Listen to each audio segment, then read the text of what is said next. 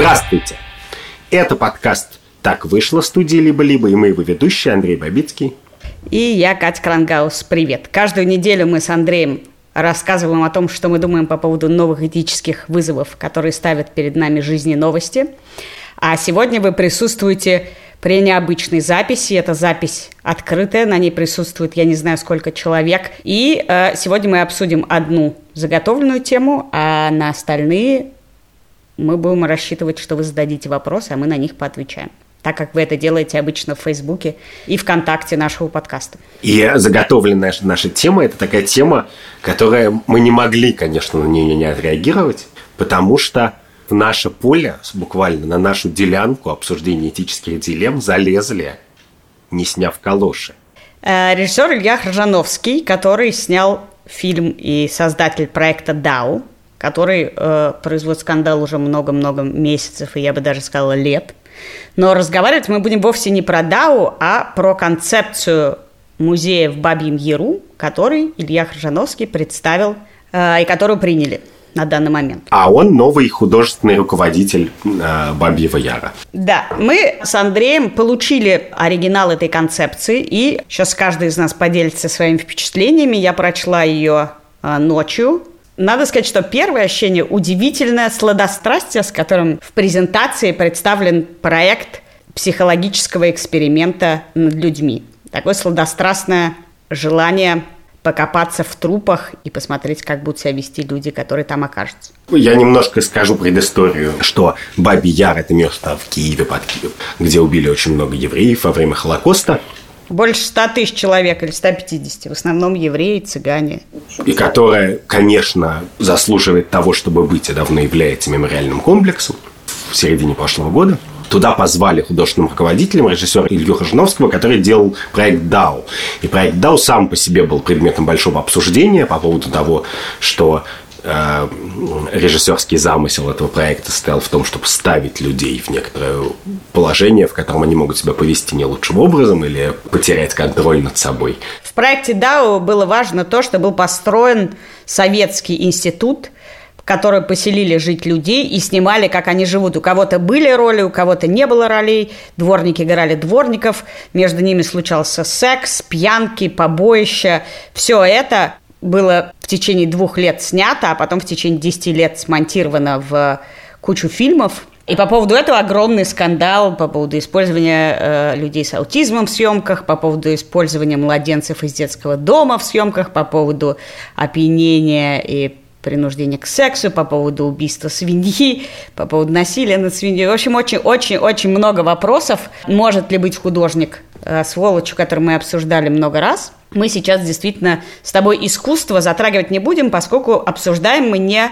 искусство, а музей и опыт, который предлагается всем пережить. В центре этой концепции стоит буквально этические дилеммы, в которых оказываются посетители. Причем если верить презентации, то эти дилеммы будут еще подогнаны под посетителей при помощи психологического скрининга, анкетирования и персонализации – они будут очень реалистичны за счет современных технологий вроде VR и дипфейка. То есть буквально как бы предполагается, что ваше лицо приделают гестаповскому офицеру, как бы, и вы будете, значит, решать, да, что... имеется в виду, что человек, попадая в музей, Э, проходит некоторое тестирование, сканирование. С этого момента все, что с ним происходит, будет доступно и публично. Там будет полная прозрачность.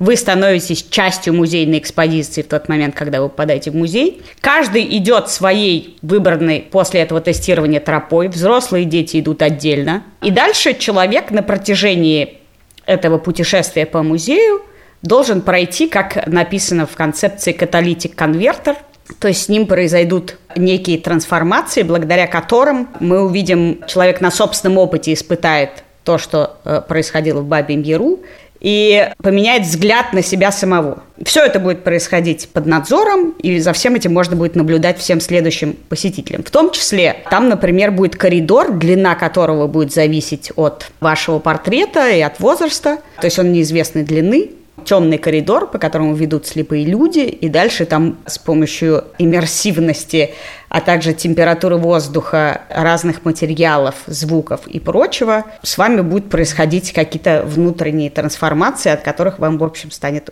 очень плохо, будем честны.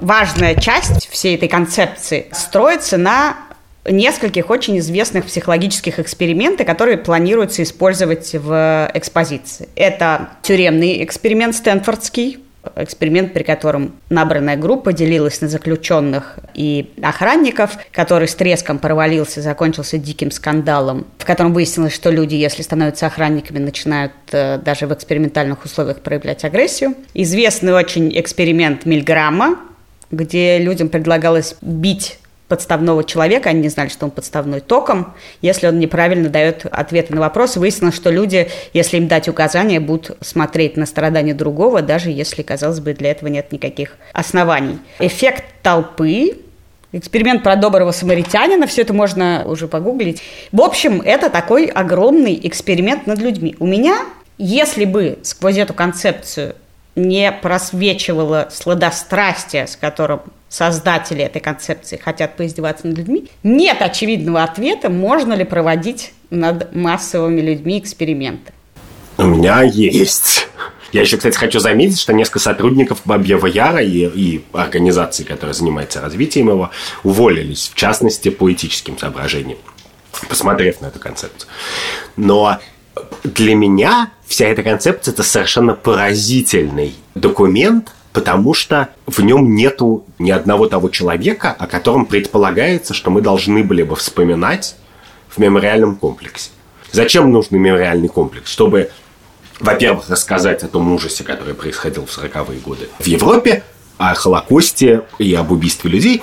Но, во-вторых, и мне кажется, что это самая базовая вообще человеческая потребность и необходимость рассказать о конкретных людях, которые погибли. Что погибло не 100 тысяч анонимных людей в Киеве или 6 миллионов во всем мире, а что погибли вот люди с именами, фамилиями, родственниками, чувствами и так далее. И этого нет совсем.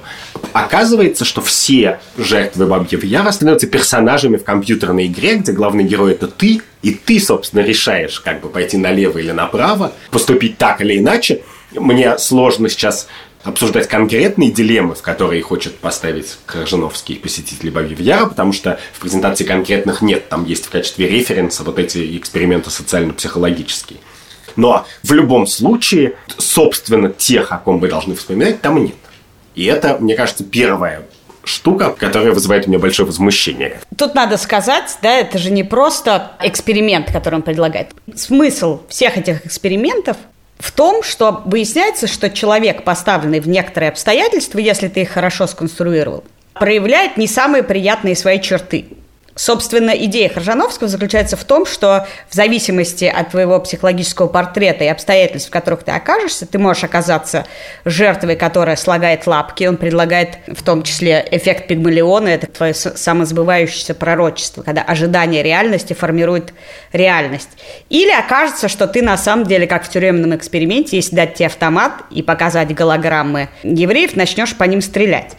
Интересно мне, имеет ли право жертвы уже несуществующие люди, которых когда-то жестоко э, и совершенно ни за что расстреляли в Бабьем Яру, право, чтобы, человек, чтобы на этом месте не проводили эксперименты, в котором выясняется, что и другие милые женщины и мужчины, если им дать оружие, с удовольствием расстреляют твою голограмму.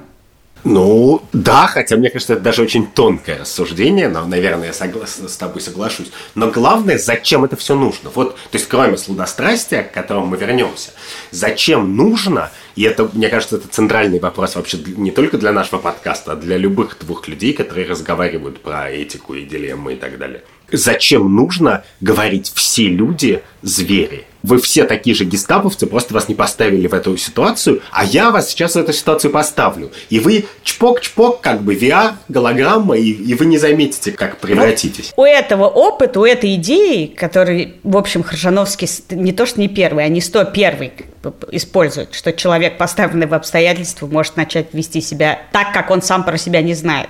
Есть важная вещь. Зная о том, что это может повториться, ты как бы, может быть, таким образом э, это не повторяешь. Я с тобой не совсем соглашусь еще про мемориалы, потому что я посещаю более-менее все музеи еврейские в тех странах и городах, где бываю. И, конечно, очень многое построено там на том, чтобы задеть твои чувства, чтобы и там очень много художественности в этом. Я не помню, в каком это было городе, где-то надо было в маленькие окошки смотреть, и ты там видел кучу каких-то тапочек и чего-то еще. Всюду есть эта художественность, которая создает атмосферу, в которой ты испытываешь действительно ужас. И Яд Вашем, безусловно, вызывает у тебя очень сильные эмоции, даже несмотря на то, что не проводит с тобой никакого эксперимента. Мне интересно то, и это, например, есть в письме австрийского проектировщика, который ушел из команды музея, э, сказав, что он не согласен и считает, что это абсолютно неэтичная концепция что основная идея всех музеев и работы вообще с памятью о Холокосте заключается в мысли «never again» – «никогда больше». Идея Хржановского заключается в том, что можем повторить в любой момент с любым человеком. И в этом действительно есть очень важное этическое и идеологическое расхождение с основной идеей памяти о Холокосте. Идея в том, что можем повторить, совершенно меняет всю как бы оптику нашего разговора про Холокост.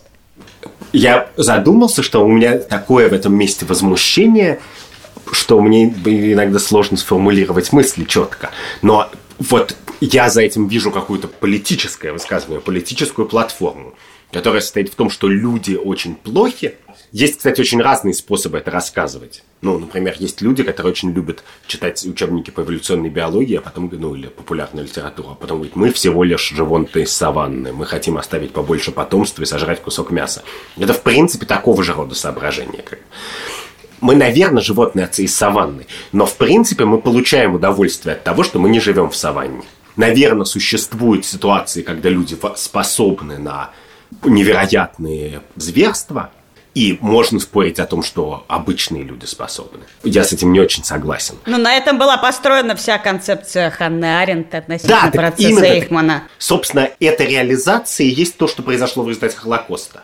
И, и Ханаренд, и Мильграм, который придумывал социально-психологические эксперименты, они наблюдали за одним и тем же процессом Эйхмана который как бы показывал, что нет, да я просто обычный человек, это, собственно, была его позиция собственно, это эйхмановская позиция интеллектуальная. Что я просто выполнял приказы, и никакого особого зла во мне не было, я был просто винтиком в машине окончательного решения. Да, но дальше, если ты всерьез с этим соглашаешься, говоришь, да, конечно, значит, мы все можем стать такими винтиками, то дальше все остальное не имеет смысла. У нас как бы не существует никакой публичной дискуссии о том, что хорошо и что такое плохо, не существует ничего, а существуют только мудрые автократы, которые изо всех сил это ужасное быдло, которое способно устроить Холокост в каждую секунду, как бы удерживает от погромов.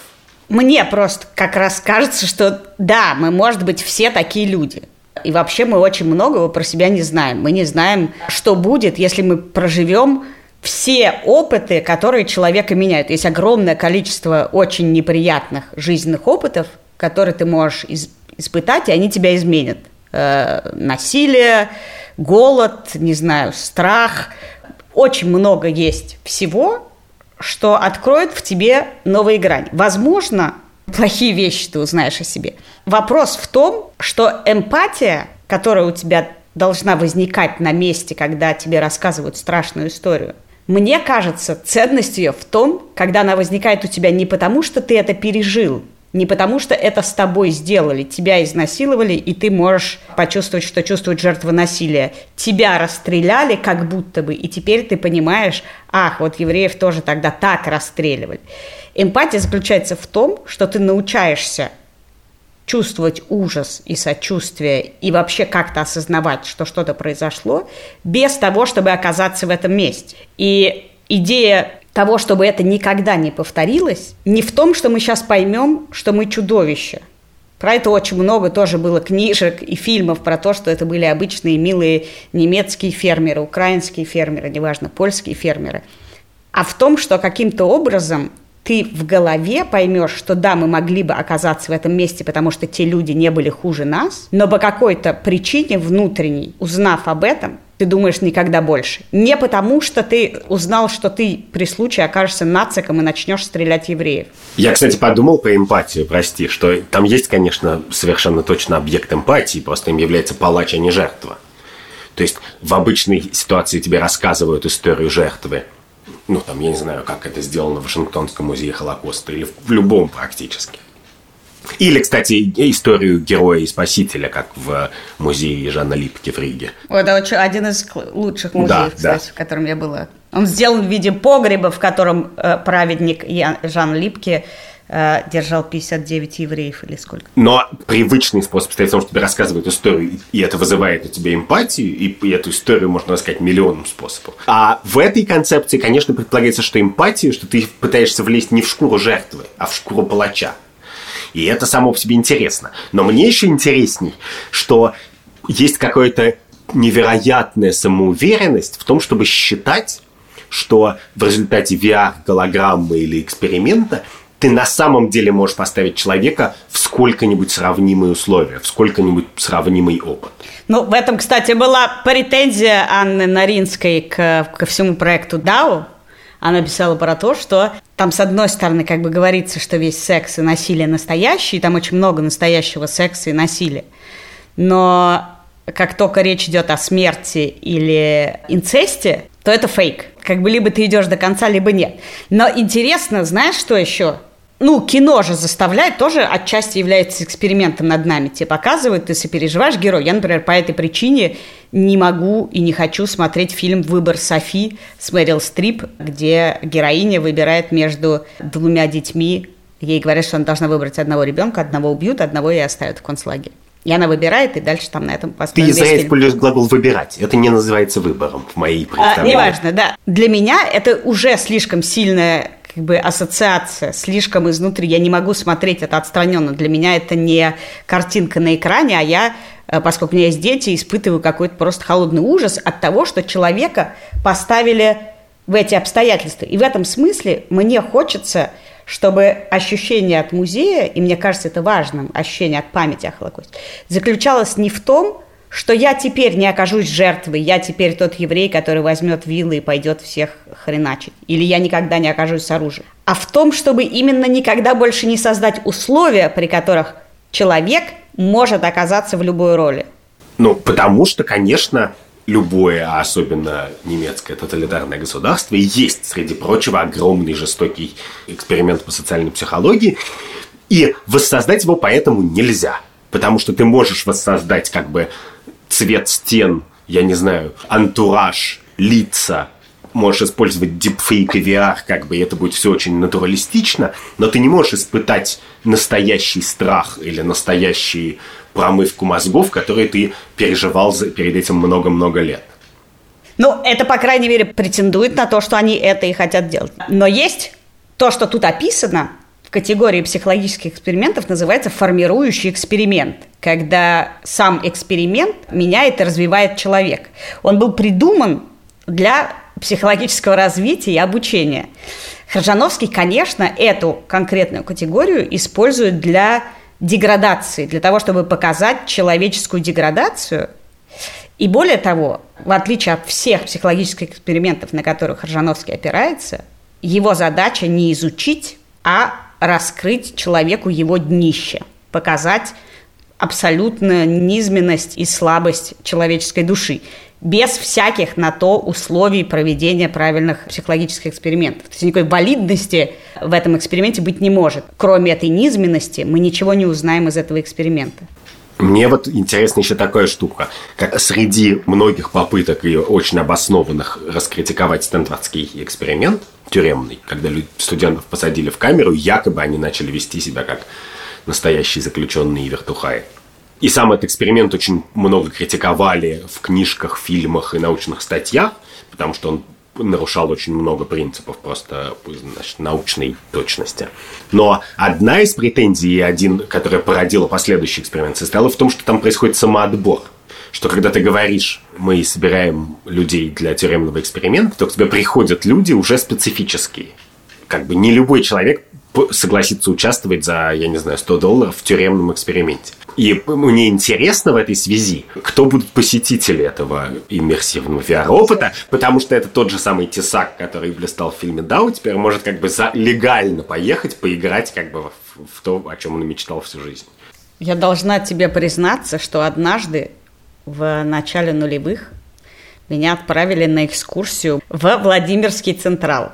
Экскурсия заключалась в том, что тебя привозили на автобусе во Владимир, кормили завтраком, и дальше с криками выгоняли. Автобусы для перевозки заключенных, надевали наручники, засовывали в одиночные эти штучки, куда-то тебя гоняли, гоняли, гоняли, привозили в Владимирский Централ, выталкивали, брали отпечатки пальцев, сажали в вычищенную как бы туристическую камеру в робе ну, что-то, наверное, я написала ироничное про то, что это как бы на самом деле очень далеко от реального опыта. Это не учит нас к тому, что нельзя нарушать закон или что ты не хочешь оказаться в тюрьме. Это просто такие очень острые ощущения. Вот скажи мне, у тебя есть ли опыт неприятный, которого ты не получал, но который тебе кажется важно получить в жизни? Мне просто кажется, что вообще-то счастливо хотелось бы прожить жизнь, не узная, как я буду вести себя, когда мне будут выдирать ногти, или э, когда кому-нибудь, кого я люблю, на моих глазах будут выдирать ногти. Мне кажется, есть огромное количество опыта, который человеку не нужен. Он ничего хорошего никогда ему не даст. Так я еще более того, я думаю, что в некотором смысле невозможен. Надо понимать, что чтобы всерьез поставить кого-то, современного человека, в ситуацию, я не знаю, человека из расстрельной команды в 43 году, нужно изменить не антураж, не, не окружающие 100 квадратных метров, а надо изменить как бы жизнь сотен миллионов. И этот опыт невозможно получить иначе. Опыт состоит не в том, что я проснулся, значит, на рассвете э, на берегу Днепра. Опыт состоит в том, как ты прожил как бы годы, которые тебя привели в эту точку.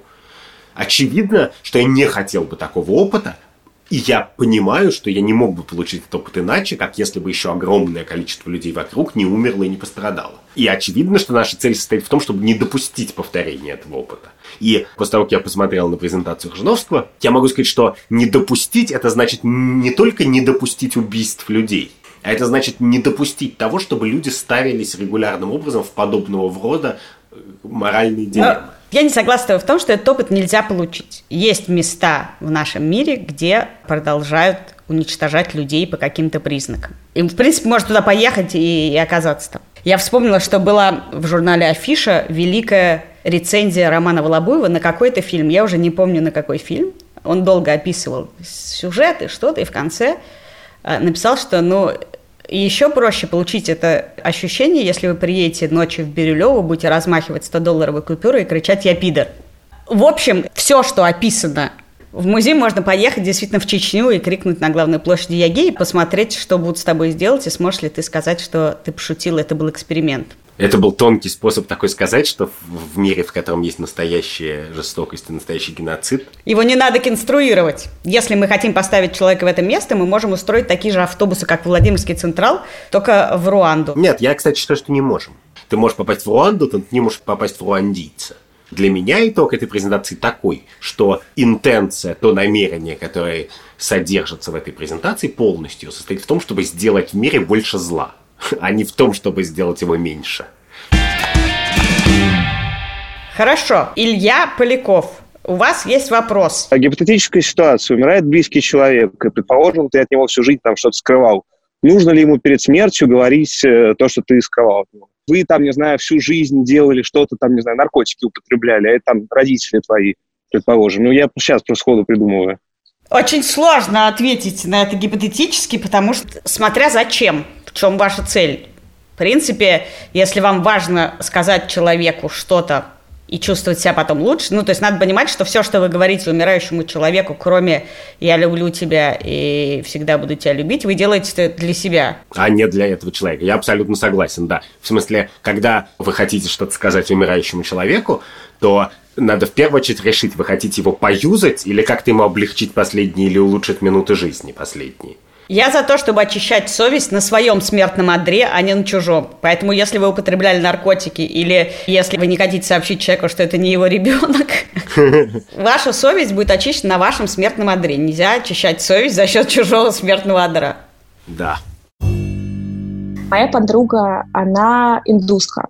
И, естественно, в Индии приняты такие arranged marriage. Я к ним достаточно спокойно относилась до тех пор, пока мы не столкнулись, собственно, с ее собственной свадьбой. Мой вопрос в следующем. Насколько ты, как человек, который любит своего друга, который принимает его с его собственными устоями, с его собственной позицией, может сказать, что я тебя люблю, ты, конечно, жалуешься, что тебя все не устраивает, что тебя, ну, не устраивает человек, которого тебе навязали родители, с которым тебе приходится сейчас особенно жить в самоизоляции. Насколько ты можешь с ним дальше жить? И насколько это стоит того, чтобы высказывать свою позицию по этому поводу? Мы очень часто оказываемся в такого рода дискуссиях, когда ты жалуешься и говоришь, у нас людей сажают, у нас тут так и сяк. А тебе говорят, не нравится, вали.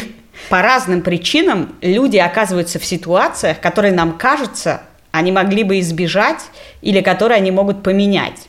Но задача друга не в том, чтобы изменить жизнь человека так, как вам кажется правильным, а в том, чтобы быть с тем человеком в тех обстоятельствах, в которых он оказался. И мы все оказались в стране, где нас очень многое не устраивает. Но ответ я не буду с тобой обсуждать это, и не, не надо мне жаловаться, или не нравится Вали, не работает в огромном количестве случаев. Мы тут по разным причинам. Кто-то может валить, кто-то не может валить, кто-то не хочет валить. И я, например, считаю, что я не хочу валить, хотя жила в другой стране, но я не хочу валить и не считаю, что это вообще является правильным решением. Ну, конечно, ну, я могу сидеть и жаловаться, я могу поменять это. Она живет в той культуре, в которой она живет, что-то она в этом может поменять, а что-то не может но это не ваша задача. Но я еще добавлю, что uh, arranged marriage – это брак, который заключен родителями жениха и невесты, а не женихом и невестой, когда ты не выбираешь в полной мере себе спутника жизни. Но проблема вот в чем, что если бы это описание было полностью правильным, то не было бы никакой проблемы с этим побороться. Если бы девушка говорила, ну как бы мои родители за его за, а я против всеми фибрами души, ни за что на это не пойду, но женится. Но это какая-то очень сложная ситуация. Это не ситуация, когда как бы человек кричит «меня похищают, помогите». А если человек не кричит «меня похищают, помогите», то эту проблему никогда нельзя решить щелчком пальцев. Это сложная проблема. Привет. Я Привет. Богдан, я из Киева. И так получилось, что у меня несколько знакомых работает в центре Бабий Яр. Они проводили со мной интервью, которое называлось «Портрет современного украинца». Я не знаю, насколько это будет э, касаться этого проекта или Харжановского. Вот. Но там был такой вопрос, что условно, если будет ситуация такая, что гипотетически, если мы возвращаемся в те времена, и тебе предстоит выбор или убивает э, несколько человек, которых ты не знаешь, допустим, другой национальности, или же убивает тебя и твою семью, и какой выбор ты делаешь, и основываясь на чем. И даже при том, что ты вот как бы можешь сказать, ну нет, я все же соглашусь на то, что убьют меня и там мою семью, но все же в тот момент, когда это реально произойдет, ну, кажется, что все равно ты можешь изменить решение. И вопрос в том, как воспринимать такую ситуацию, есть ли какая-то граница в плане количества людей, незнакомых тебе.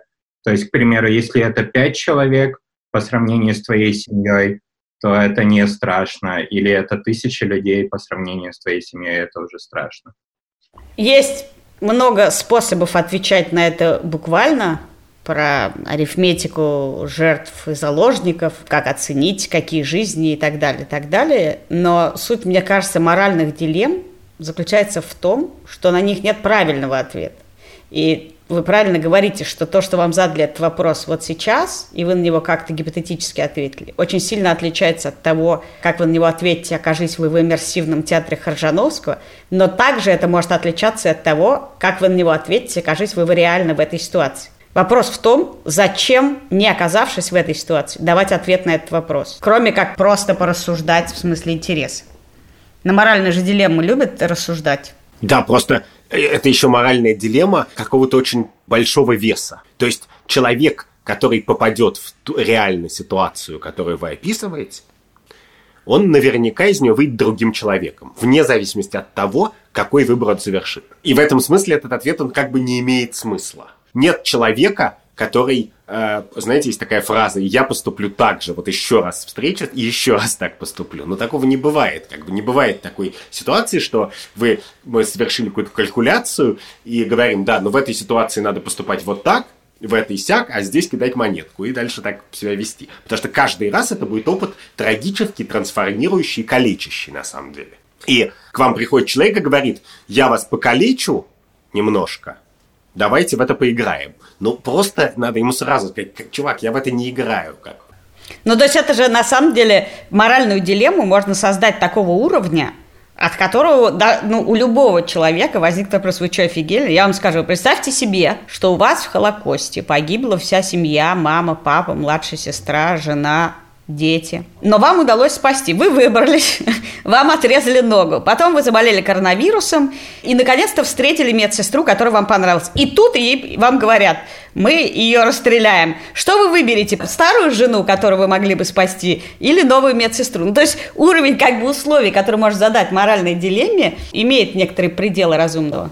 Но я повторю, мне это кажется важным, потому что про этические дилеммы и про вагонетки очень много сейчас говорят в связи с появлением, значит, там, я не знаю, автоматических автомобилей и так далее. Что когда кто-то ставит этическую дилемму, он больше про себя рассказывает, чем узнает про вас. Вот. Здравствуйте, меня зовут Коля, я из Якутска, здесь уже м, почти два часа ночи. А, я с недавних пор начал также вести свой подкаст, и в последнее время вот из-за пандемии коронавируса волей-неволей приходится об этом говорить. И, честно говоря, есть такое ощущение, что я спекулирую на этой теме, потому что выпуски с темой коронавирус набирают э, чуть больше прослушиваний? Есть ли какой-то лимит этим разговорам? То есть э, могу ли я постоянно об этом говорить и чувствовать при этом себя окей? Я приведу пример, я не скрываю его от нашего редактора Андрея Борзенко, который является по совместительству редактором подкаста «Голый землекоп», который ведет Илья Колмановский. Недавно вышел эпизод, и предваряя этот эпизод, был написан пост – про то, что коронавирус это еще куда ни шло. Нас всех ждет пакистанский тиф и супербактерия, устойчивая к антибиотикам. И у меня возник вопрос, можно ли вообще так себя вести? Нормально это такие вещи писать? И кому нужно это? Кому нужна эта информация про пакистанский тиф, если мы сейчас живем в аду коронавирус? Мне кажется, что вот этот страх, что вы паразитируете, это как до этого назывался страх «вы пиаритесь». Раньше по любому поводу человека обвиняли в том, что он пытается попиариться за счет. Естественно, когда мы рассуждаем, то мы паразитируем на тех предметах, о которых мы рассуждаем. В этом, мне кажется, просто нет ничего страшного. Коронавирус сраму не имеет. Да, и он паразитирует на нас, мы паразитируем на нем. Андрей говорит, что нас не ждет пакистанский тиф. Я вообще я редкий человек, я считаю, что подкастеры журналисты. Работа журналиста состоит в том, чтобы э, развлекать и образовывать свою аудиторию.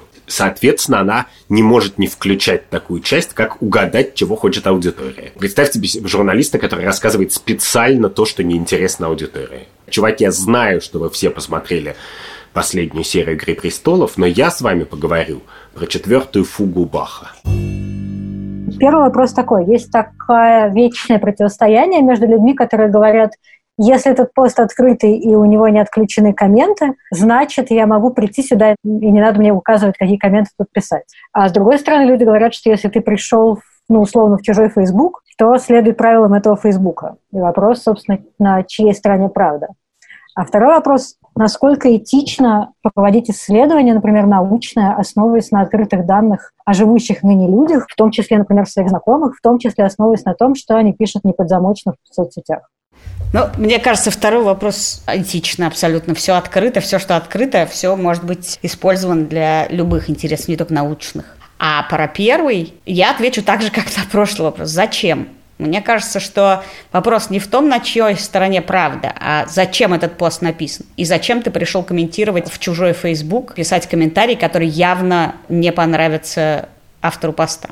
Мне кажется, что э, мы очень часто видим, что люди делают это не зачем, или ответ на этот вопрос у них отсутствует, и получаем э, огромное количество срачей бессмысленных. Ровно по этой причине. Нет, в принципе, можно оставлять комментарии, которые кого-то злят, если это политический спор, если вы хотите аудиторию поста как бы на свою сторону переманить. А писать и отключить комментарии совсем бессмысленное дело. Но это Почему я? сказать... У меня разрешены комментарии только для друзей. Это нормально. Я считаю, что человек вправе выбирать safe space. Может быть, вы думаете какую-то гадость, но я не хочу ее читать. Ваше право написать ее у себя. Я пишу открытые посты, но я не хочу читать это сознательно антисерчем я не занимаюсь. Но просто отключить комментарии, это все равно, что заткнуть уши, сказать, я тебя не слушаю, посолю и скушаю. Я нормально отношусь, кстати, к этой я что, это, что человек имеет право на такую позицию. Тоже из области обсуждения DAO, потому что такая животрепещущая тема. А, возможно ли, в принципе, дать осознанное согласие на то, чтобы над тобой в дальнейшем совершали насилие, как физическое, так и психологическое. И этично ли затем организаторам оправдывать этим согласием те травмы, которые они могут нанести своими действиями, как физические, так и психологические. Ну, я могу еще раз вспомнить нашу уже с тобой любимую историю про немца, который дал согласие другому немцу на то, чтобы тот его расчленил и съел, за что один был съеден, а второй посажен. Я считаю, да, человек может давать осознанное согласие на насилие. Вторая важная вещь, я считаю, что человек может передумать в любой момент. То есть не может, а чаще всего человек передумывает в какой-то момент. Либо в процессе совершения насилия, либо постфактум, либо много-много лет спустя, после чего в свой адрес может получить огромное количество вопросов, какого хрена он много лет молчал, а сам тогда не кричал. Я считаю, что осознанность в данный момент я даю, например, осознанное согласие на насилие, которого я еще не испытывала. Я не представляю себе, на что я даю это осознанное согласие. Но в этот момент я согласна. Через 10 минут я имею право отозвать свое осознанное согласие и дать свое осознанное несогласие. Да.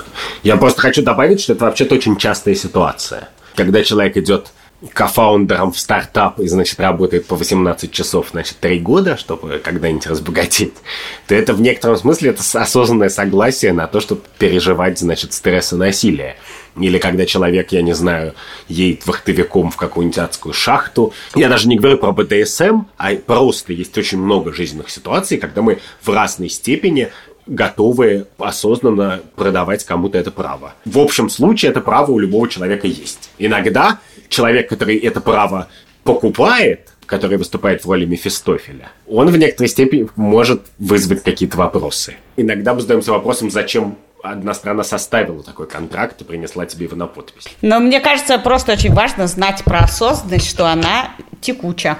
Сейчас ты осознаешь только то, что ты осознаешь сейчас. Через 10 минут ты можешь осознавать все совершенно по-другому, и ни одна из этих реальностей не является обманной. Ты как бы осознавал это так, давал согласие на это, а потом передумал и считаешь это большим насилием, чем то, на которое ты давал согласие, например. Да, но я при этом должен заметить, что вообще согласие – это важная штука. Если у организатора чего-нибудь есть согласие, то это несравненно в миллионы раз лучше, чем если нету согласия.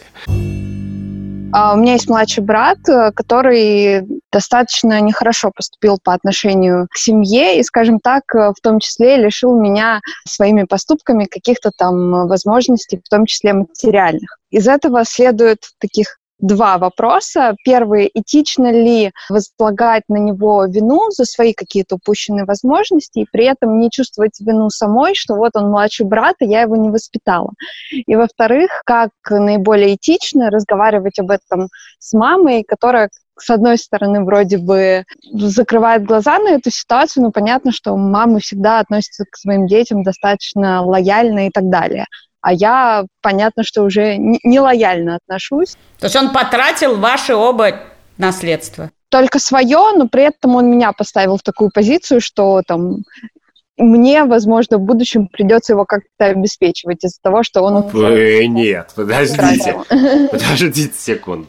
Я считаю, что точно на вас не лежит ответственность за то, как вы его воспитали, потому что это вообще-то... Это даже не ваш сын. Но и то я, как мать сыновей, хочу сказать, что и на мне не лежит ответственность за то, что они пропьют свое наследство. Суть наследства в том, что человек имеет право распорядиться им так, как он им хочет распорядиться – и э, для того, чтобы этого не произошло по глупости, часто люди оставляют наследство, оставляют условия, возраст, при достижении которого можно воспользоваться, или цели, на которые можно потратить. Но я, конечно, считаю, что вы можете его во всем винить, столько, сколько э, у вас есть злости, но у вас почему-то вместо злости очень много чувства вины и ответственности, при том, что ее может не быть. Вот мне тоже кажется, что, с одной стороны, очевидно, ваш брат имел право потратить свое наследство – полностью и вообще никого ни о чем не спросить. С другой стороны, вы очевидно имеете совершенно стопроцентное право ни копейки своего наследства не потратить на него, особенно учитывая, что он сделал такой выбор. И в некотором смысле это выглядит так, как будто что вы договариваетесь с собой на будущее. Но вряд ли, во-первых, мы с Катей поможем так договориться, когда жареный петух появится. А во-вторых, степень вашей ответственности или вашего желания помогать своему брату, она очень мало зависит от того, что мы сейчас скажем. А еще там был вопрос про как разговаривать с мамой. И я должен сказать, что волну возмущения вызвал наш выпуск, в котором мы обсуждали природу родительских чувств, и что, в принципе, переживания, значит, родителя, они таковы, что вы ничего с этим не можете сделать. Но как бы, да, родители всегда будут оправдывать своих детей до последнего, как бы. И у вас нет никакого рационального способа в эту ситуацию вмешаться. Извините, что я снова про коронавирус. Просто последнюю неделю я начал об этом думать, что через какое-то время в любом случае снимут карантин. Вот. Но уже сейчас понятно, что вирус с нами надолго.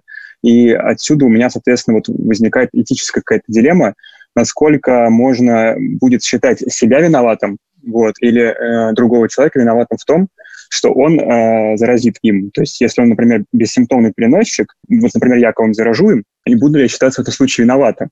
Или все-таки это будет вина обстоятельств такая вот? Или, например, если кто-то заразит меня, да, бессимптомный переносчик, могу ли я а, винить этого человека или там, обижаться на него или еще что-то? Мне кажется, что я буду чувствовать очень сильное чувство вины, если я заражу кого-то, а он заразит, там, например, пожилых родственников и так далее.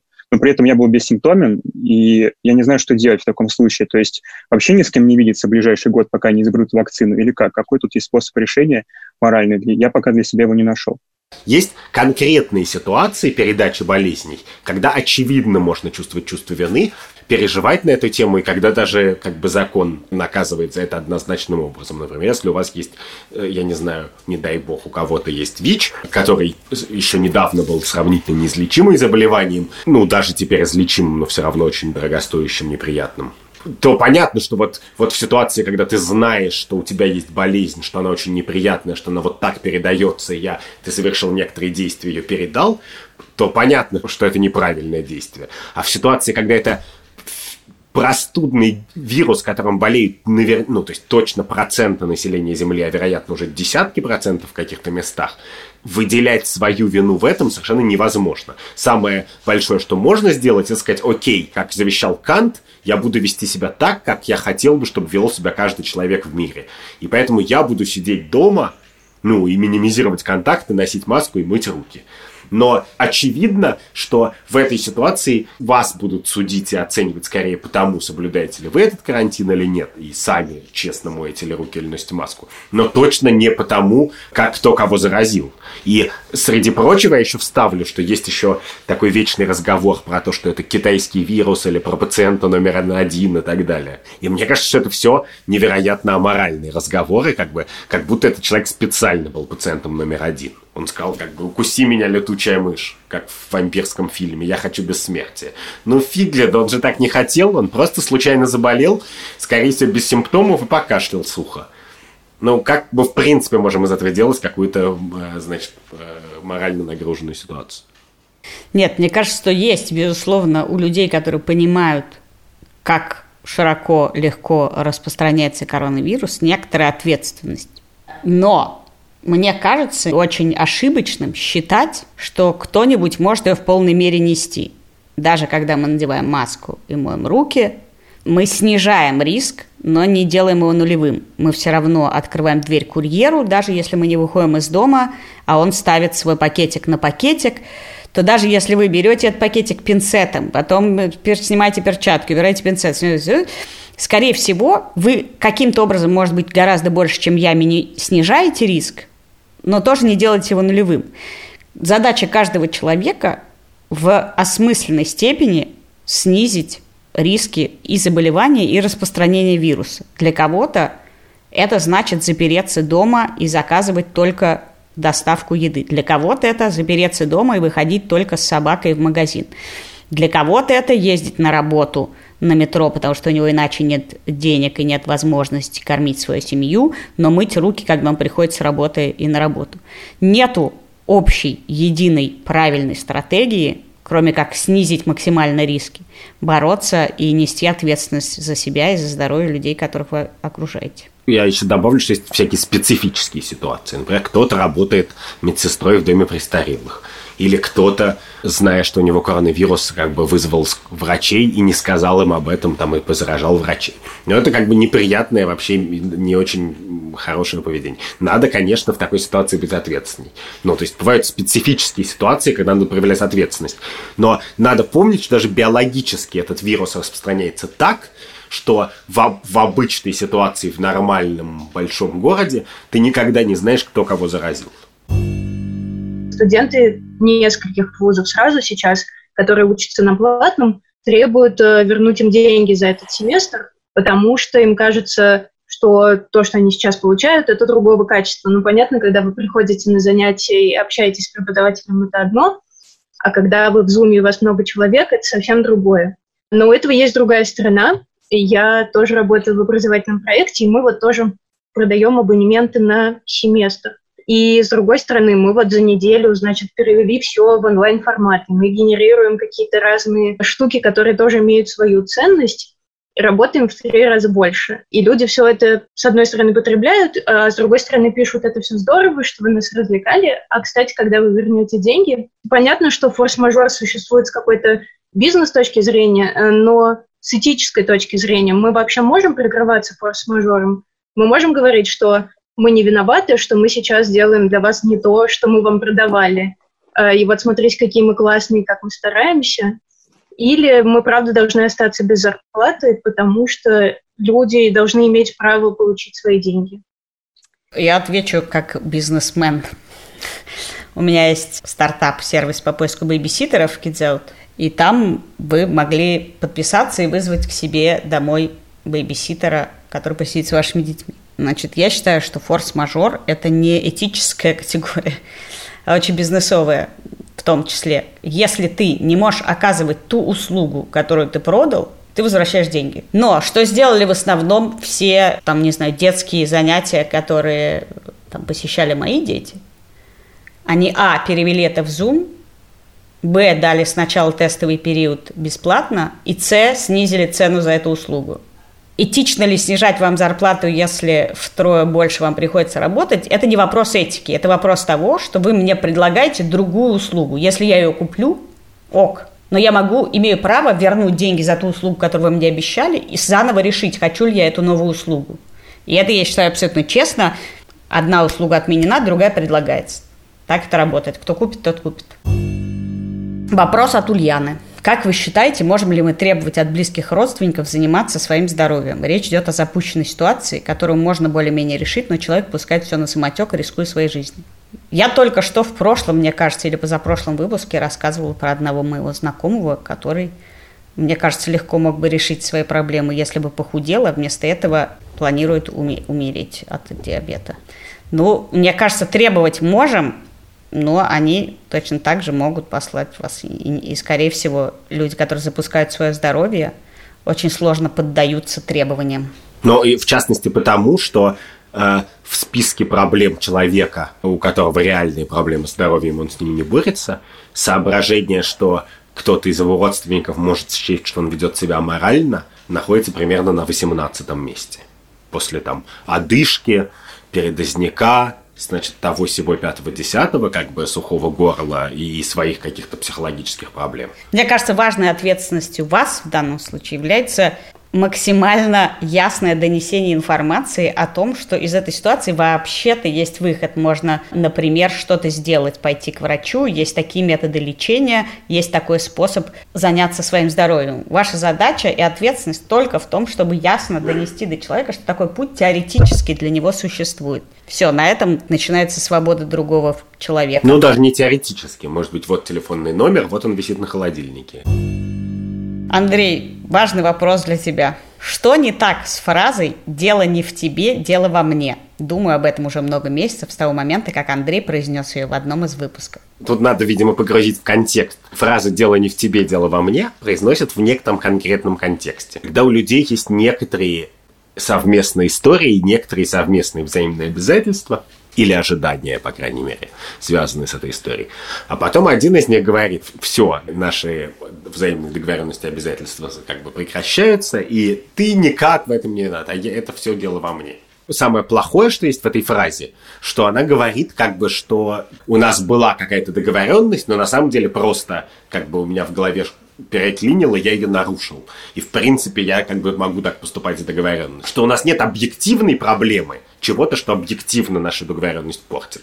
А есть то, что я на самом деле ее просто все это время не очень уважал, и на самом деле могу с нее соскочить в любой момент, объяснив это вот такой странной фразой. Но это такая попытка взять ответственность, за которой скрывается на самом деле желание снять ответственность. Если дело во мне, то тут нечего обсуждать, все. В студенческие времена я был активным либертарианцем, даже делал свой проект, обучал молодежь, как быть свободнее, продвигать капитализм, либеральные идеи, но потом я начал работать, и сейчас существую там в рамках такого государства, плачу налоги, хожу на выборы и там даже поддерживаю карантин. Можно ли дальше вот усидеть на этих двух стульях, оставаться приверженцем либертарианских идей, но при этом платить налоги и ходить на выборы. Или я должен выбрать что-то одно и отказаться от своих идей, или там стать анархистом и перейти на биткоин. Это касается не только либертарианства, а любой идеологии. Если у вас есть какие-то идеалы, то эти идеалы лучше бы выражались не в виде утопического государства с конституцией, уголовным кодексом и правилами всего, а в виде какого-то направления движения. То есть, в принципе, пацифист, он как бы против любой войны и армии. Но пацифист, который не способен радоваться тому, что войны и армии стало в три раза меньше, он как бы плохой пацифист все равно, понимаете? Как бы смысл в направлении. Поэтому, если я, например, считаю, что государство должно быть гораздо меньше, что должно быть больше анархии, меньше налогов, что армии надо сокращать, полиции сокращать и так далее, это совершенно не значит, что все, что не доходит до моего идеала одного шага, я должен расстреливать из пулемета. И смысл в том, чтобы мы боролись за то, чтобы реальность приближалась к нашим идеалам. В тот момент, когда мы говорим «я безнадежно предал свою идею», как бы, ну, значит, идеи не было. У меня есть там вполне конкретные вещи, в которых я считаю совершенно точно нам есть куда двигаться. Я хочу, чтобы было меньше тюрем и меньше уголовных статей, меньше людей сажали в тюрьму. Я хочу меньше войн и меньше армии, меньше расходов на оборону. Я точно хочу меньше налогов. И я как бы готов за это воевать. Я хочу более гораздо либеральной наркотической политики. И так далее. У меня есть ряд направлений, в которых я хочу изменить это общество и государство. Что я могу сделать? Я единственный способ, как я могу, в принципе, из него сбежать, но я пока не сбежал, я должен его тянуть к себе. И пока я его тяну и, и шевелюсь и двигаюсь в эту сторону, я как бы не отрекаюсь от своих идей. И не говорю, что я сижу на двух стульях. Сидеть на двух стульях – это как бы пойти с заместителем к Сечину, но я надеюсь, что вы не пойдете с заместителем к Сечину. Как вы думаете, нормально ли привыкать к комфорту в любом понимании? Или необходимо внутренне готовить себя к тому, что в любой момент все может резко измениться, испортиться, разрушиться?